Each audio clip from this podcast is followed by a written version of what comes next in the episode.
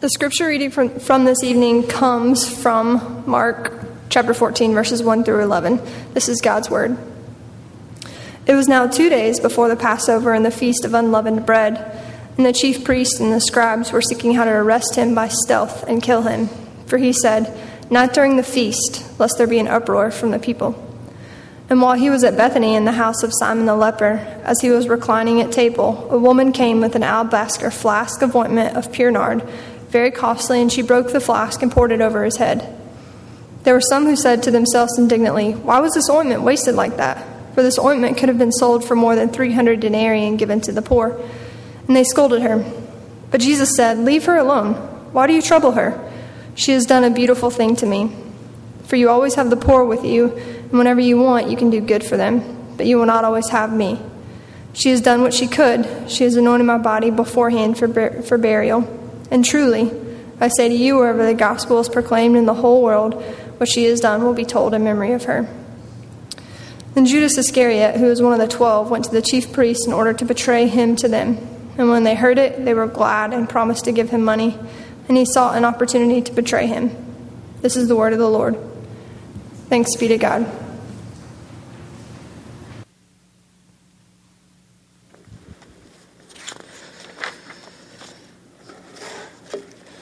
So here we come to the last major section in Mark's gospel. And it's a uh, pretty significant turning point in his gospel. And it's a, a turning point where things now seriously turn for the worst for Jesus. Last several weeks, we have been in chapters 11, 12, and 13, and We've noticed that Jesus in the temple has been in, embroiled in conflict and debates with the religious leaders. And eventually they got to a point where they did not want to ask him any more questions.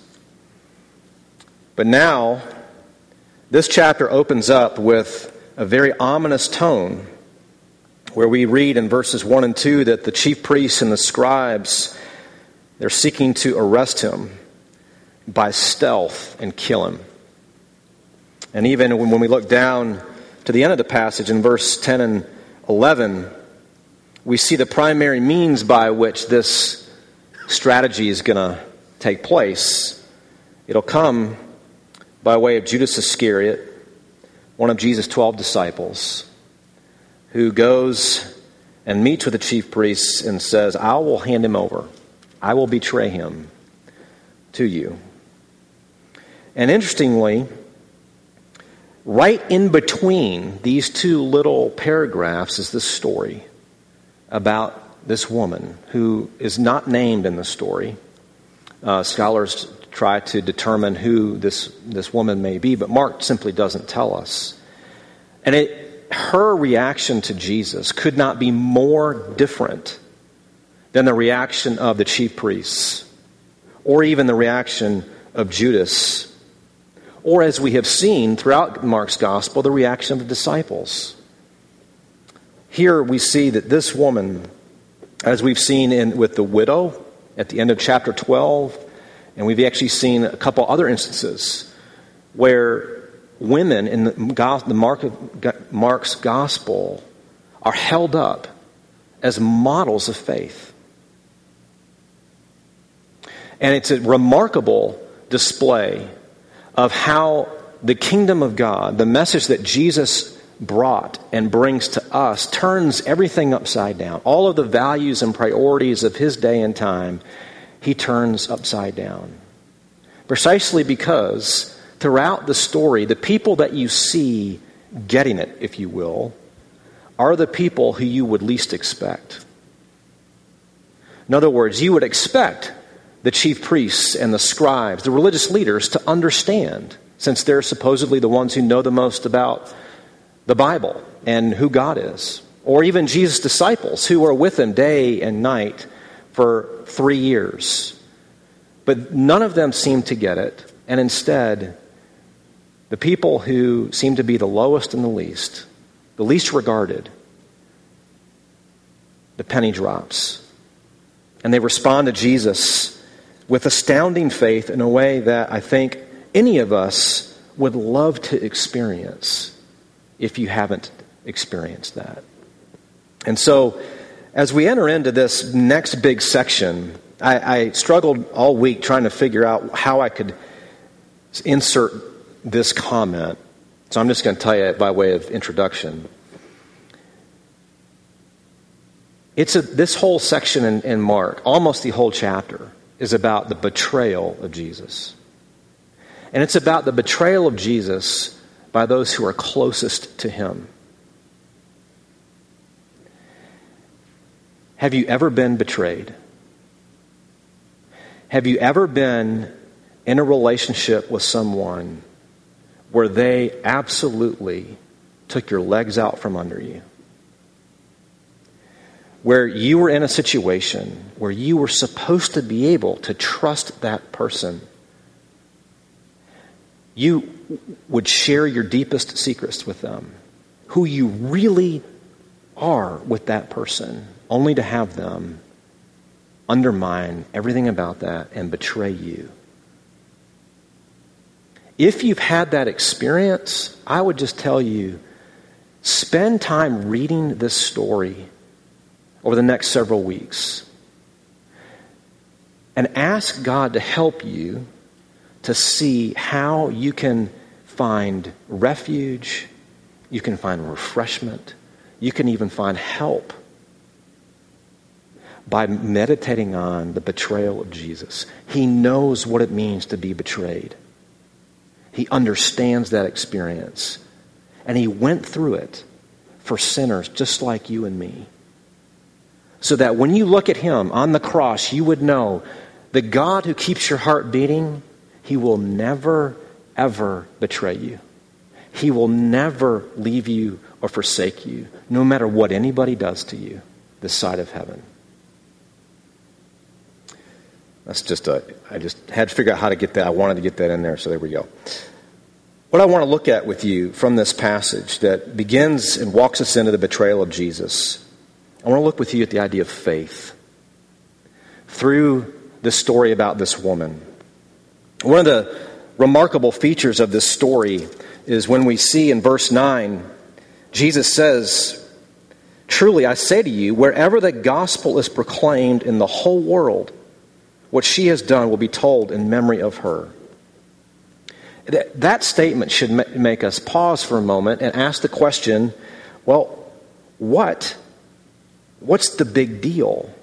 What did she do? What was so impressive to Jesus? And here, what Jesus sees in this woman is a faith that delights in him above all else because of what he came to do by dying on the cross for sinners.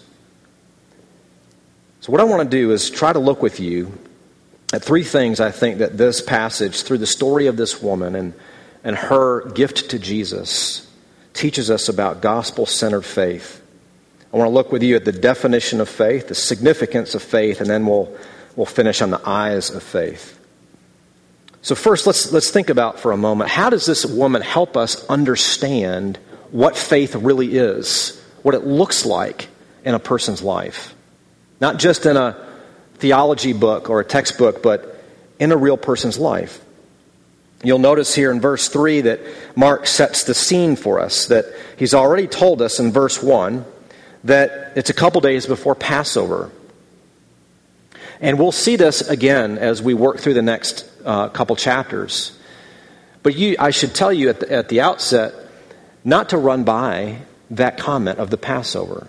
Because if you know anything about the Old Testament, the Passover, you could look in Exodus chapter 12, it is the event of the Old Testament that shows God's salvation for his people. If you want to know what redemption is in the Old Testament, the Passover is where you go.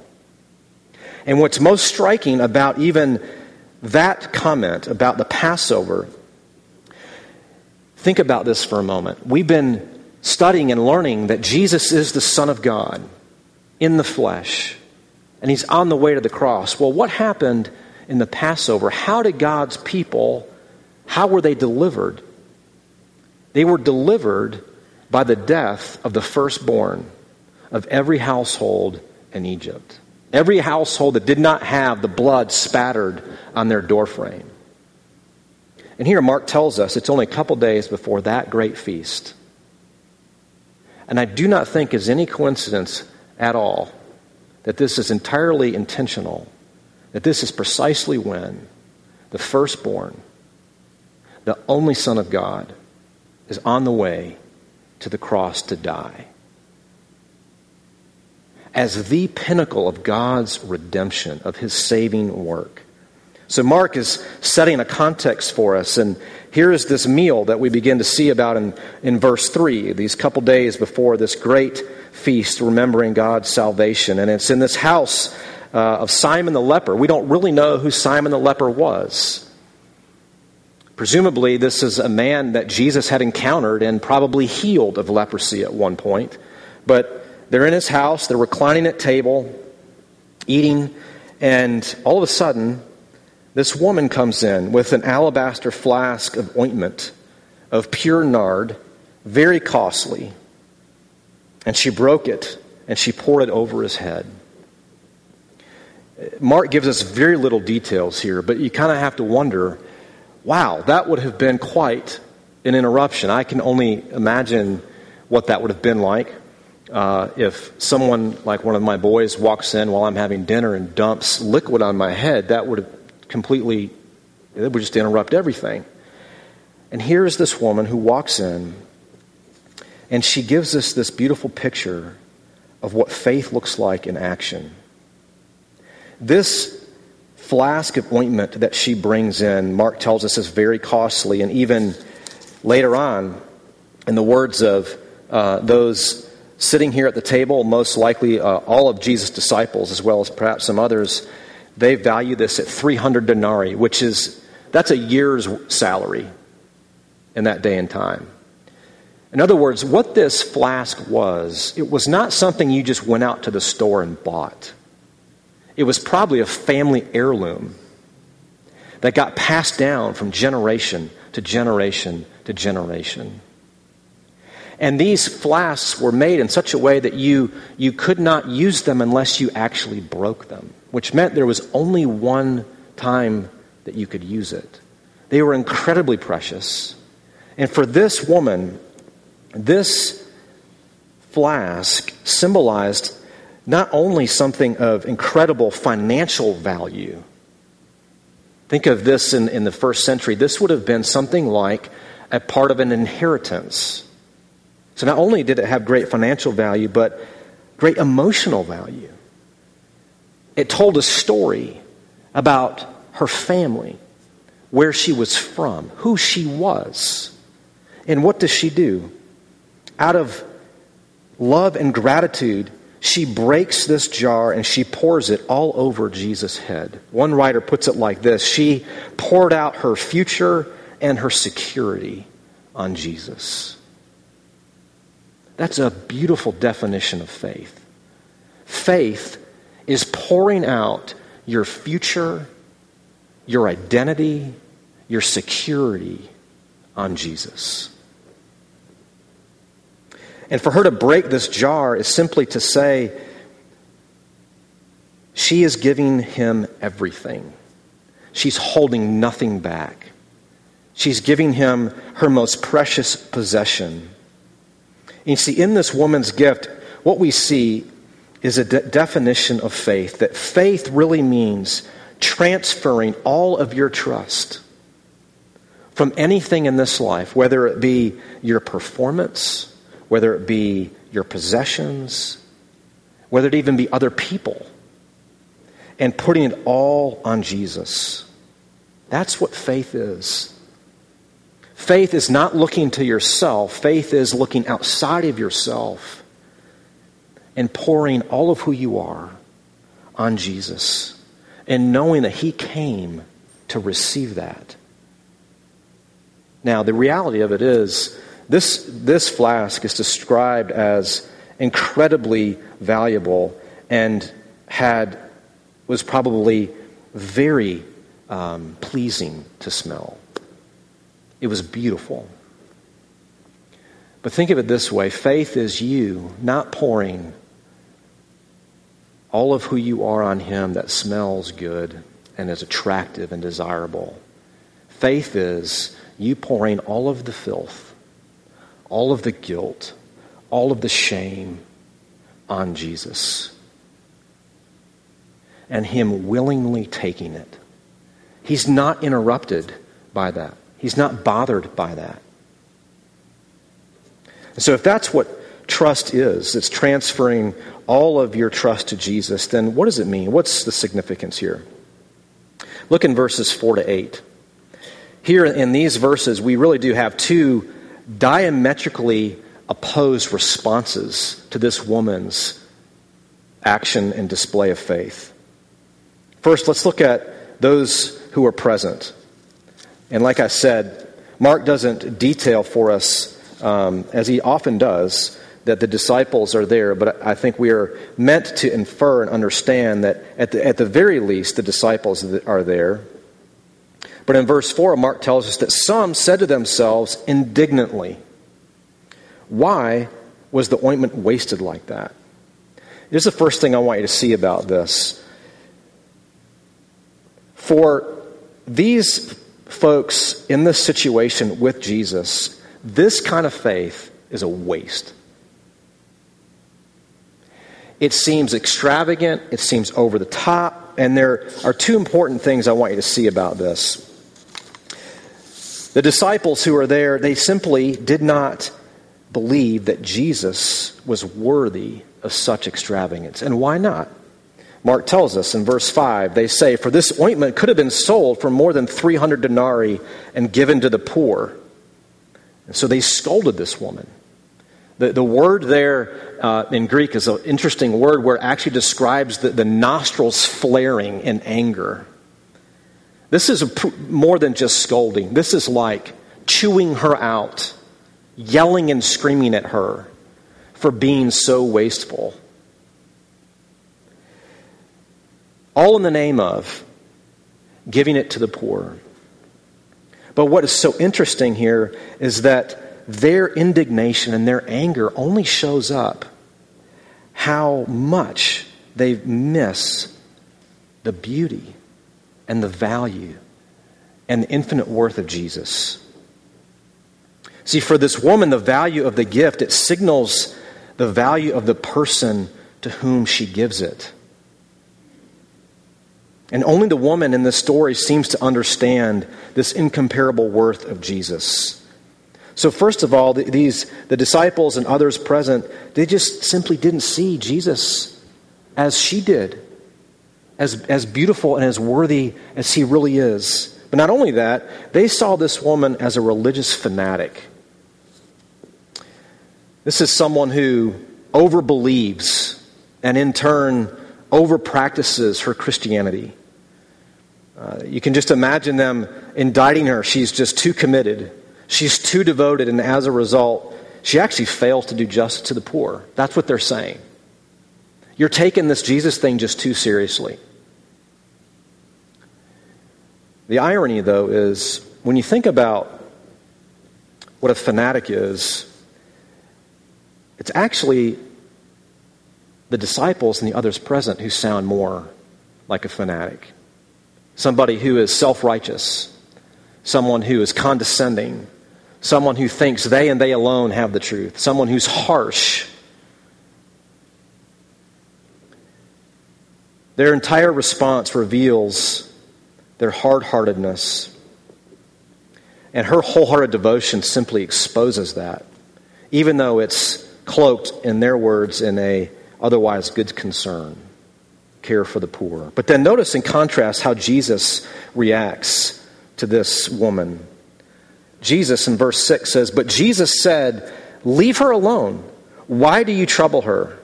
She has done a beautiful thing to me. So at first, the response is that this is a waste. This kind of faith, this kind of um, transfer of all of your trust and all your loyalty, that's just kind of that's a waste. It's too much. It's not it's not where it should go. And Jesus says, "No, no. This is a beautiful thing.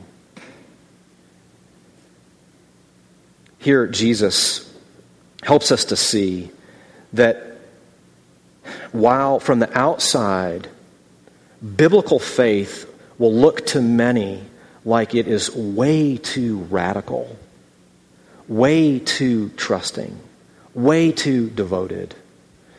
Jesus, by contrast, he always nurtures faith, wherever it comes from.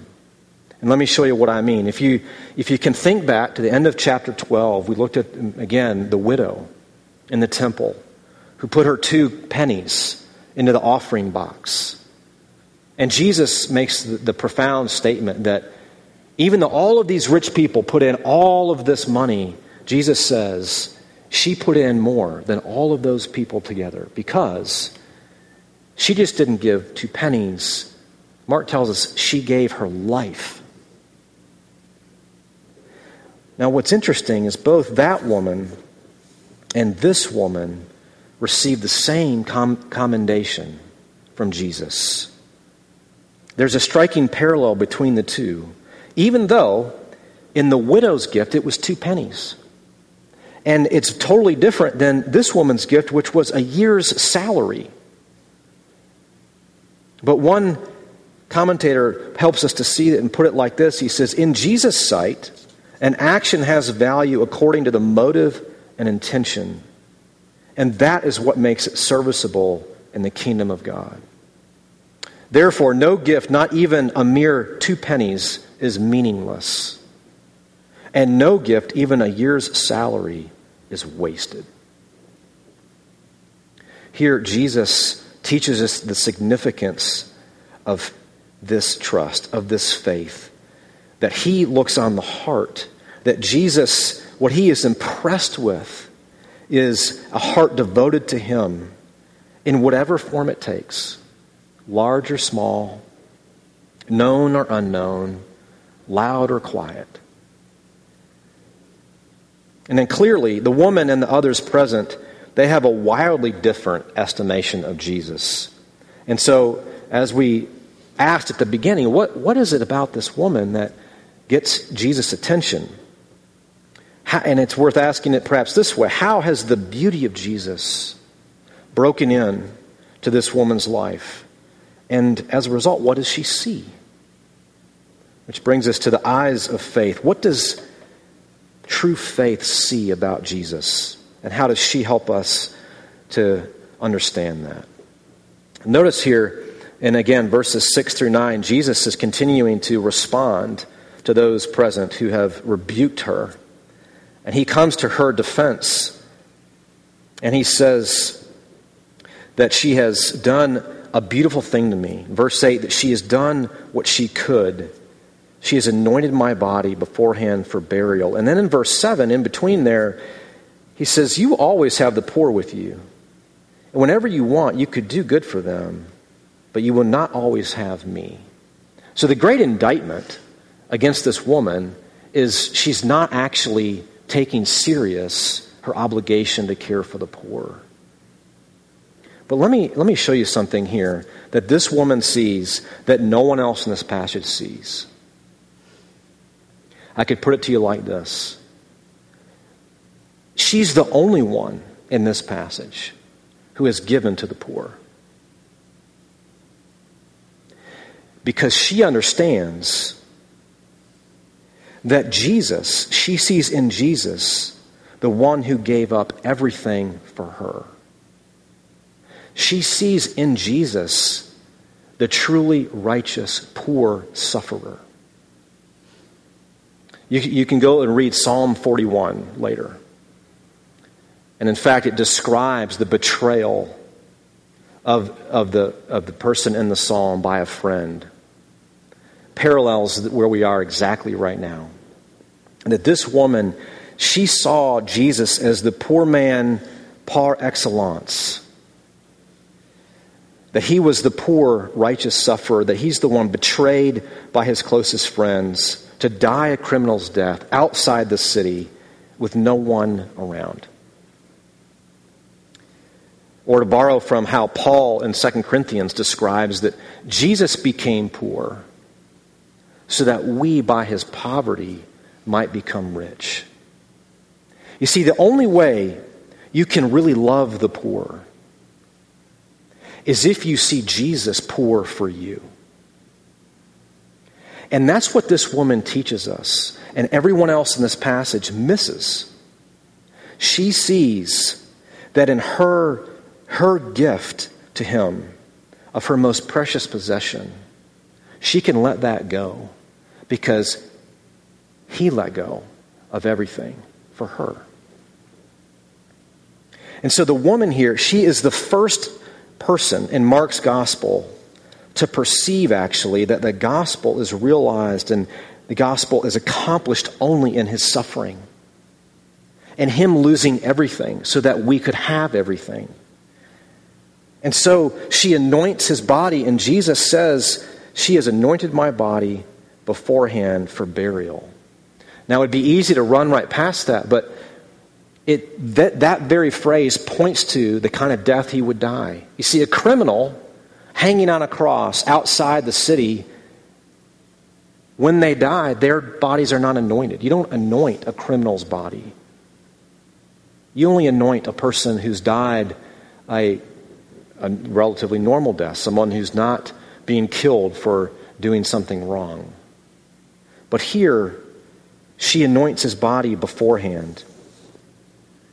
And Jesus commends her for what she's done. No one else in the gospel receives this kind of commendation. That wherever the good news is preached, this story will be proclaimed. That this story, now we have to ask, what is it about this story? Why, for Jesus, is this so central to understanding Him and what faith in Him is that He would say, wherever the gospel is proclaimed, what she has done will be told? And the answer to that is very simple. The answer to that is that her story teaches us the key to understanding the gospel. That you simply cannot understand the good news of the kingdom apart from his suffering. Christianity is not a moral self improvement program. Christianity is an indictment on our rebellious hearts, and you cannot outrun it. You cannot outrun it. So desperate are you that nothing short of the eternal Son of God had to take on flesh and suffer in your place to bear the punishment you and I deserve. And she sees that. She sees that there is no good news apart from his suffering. They go hand in hand. And in fact, this is the last time that we will see the word gospel on Jesus' lips in this book. And every time we have seen him do that, it's always in the context of suffering. So, what does this woman see? She sees in front of her a beautiful Savior who willingly impoverished himself, did not count himself equal with God, but he gave up all of his rights, all of his honor, all of his privileges in order to be shamed, beaten, spit upon, rejected, forsaken. So that you and I, through faith in him, taking in that good news, would know no matter what happens to you or what someone else does to you this side of heaven, you will never, ever be betrayed. So, where, where do we end with this? I want you to think about this for a moment. How do you get that kind of faith? How, how does what we see illustrated in this woman become true of us? And I think the answer is really rather simple. Um, it, it really comes by making it your daily habit to meditate on the cross of Jesus. Let me ask you is that a daily habit? Do you know how to do that? If you don't know how to do that, simply begin by reading what we're reading the story of Jesus' betrayal, his arrest, his crucifixion and begin asking yourself, what kind of God would do that for someone like me? and ask God to work in such a way that your heart would be melted by that cross. Now, this story it ends with Judas going off and um, partnering up with the chief priests. And it's a tragic ending to this beautiful story of this woman. And so here we have this contrast between this beautiful Savior and then this very wicked plan, this very evil plan to kill this beautiful Savior. And what I want you to see here is that there is brought together in, in this passage something that we're going to see unfold uh, throughout the rest of the book. And it's this that divine grace will triumph over human evil to accomplish God's saving purposes. How do you know that God's sovereign grace will triumph over the individual um, evils that you and I face, or even the ones that we commit, or the ones that we see throughout our world, how do we know that that will one day come to an end and that God's grace will triumph over all evil, over all sin, over all death? The answer is simply the story of Jesus. It's his cross. And that's where we find both our hope, but also our peace to rest and to trust. So let's ask Him to help us to do that together. Father in heaven, we thank you for this story about this woman and how it's sandwiched right but in between some of the darkest and most uh, difficult verses to read.